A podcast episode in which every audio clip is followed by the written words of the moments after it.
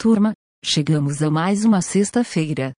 Após as notícias de hoje, a gente apresenta pela primeira vez aqui na Newsletter um curso para aprender a linguagem C do zero. Novo malware é descoberto no Android. Estima-se que o Griftorce já tenha infectado mais de 10 milhões de dispositivos globalmente e estava presente em diversos aplicativos na Play Store. O Google já os removeu, mas ainda podem estar circulando em outras lojas. O Trojan engana os usuários pedindo os seus números de telefone para ganharem um prêmio, mas ao invés disso, acaba confirmando um serviço de assinatura baseado em SMS. A lista com mais de uma centena de APIs maliciosos pode ser conferida no blog da empresa de seguranças Imperium e recomenda-se que sejam desinstalados imediatamente. Intel apresenta nova geração de processador neuromórfico. A CPU, Loi 2, apresenta mudanças fundamentais de hardware que permitirão a descoberta de padrões e associações de forma mais eficiente em dados. O processador suporta um máximo de 120 milhões de sinapses, uma quantidade pequena quando comparada com as mais de um trilhão no cérebro humano. A computação neuromórfica utiliza abordagens algorítmicas que emulam como o cérebro interage com o mundo para fornecer recursos mais próximos da cognição humana. As informações são do site The Register e Intel. Brasil é o sétimo no ranking de GovTech no mundo, dos 198 países avaliados pelo Banco Mundial. O país é o destaque nas Américas, se posicionando acima dos EUA e Canadá em maturidade na digitalização de serviços governamentais. À frente do Brasil estão a Coreia do Sul, Estônia, França, Dinamarca, Áustria e Reino Unido.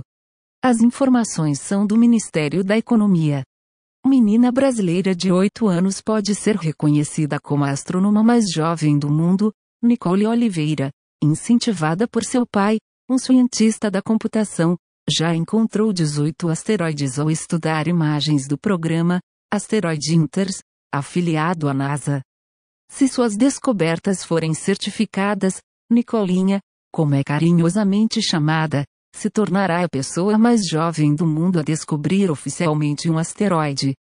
Nicole pretende seguir carreira em engenharia aeroespacial. As informações são do site FIS. Banco Central comunica o vazamento de 395 mil chaves PIX. Os dados estavam sob responsabilidade do Banco do Estado de Sergipe, instituição que sofreu falhas pontuais em seus sistemas.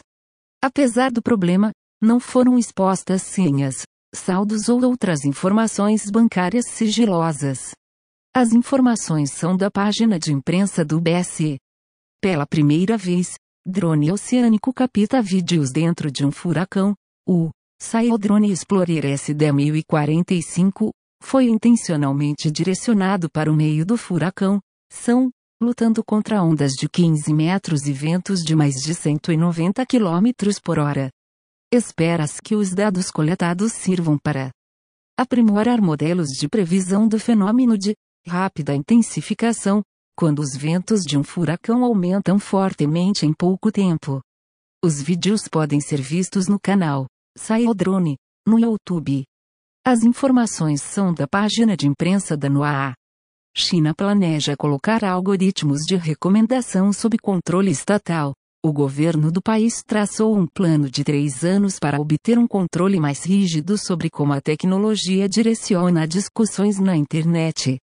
O governo do país avalia que algoritmos têm desempenhado um papel importante na economia e sociedade, mas sua aplicação inapropriada tem desordenado a economia digital e desestabilizado desenvolvimento social. As informações são do site SCMP. Bug gerado por um caractere fora do lugar distribui 90 milhões de dólares por engano em projeto DeFi. Robert Lessner, fundador do protocolo Compound, está pedindo que todos fiquem com 10% como compensação, mas retornam voluntariamente o restante. Caso contrário, Lessner ameaçou acionar a Receita Federal do ZEUA e identificar publicamente aqueles que receberam os valores indevidamente. As informações são da CNBC. Lançamento aqui na Newsletter. Aprenda a linguagem C do zero. Wagner Rambo, o criador do curso, é tão confiante nessa formação que a chama de o curso definitivo em linguagem. Se abrangendo desde o básico até o avançado, o curso visa formar programadores profissionais do zero. São 72 aulas e 46 horas de conteúdo original e certificado de conclusão. Dá uma conferida.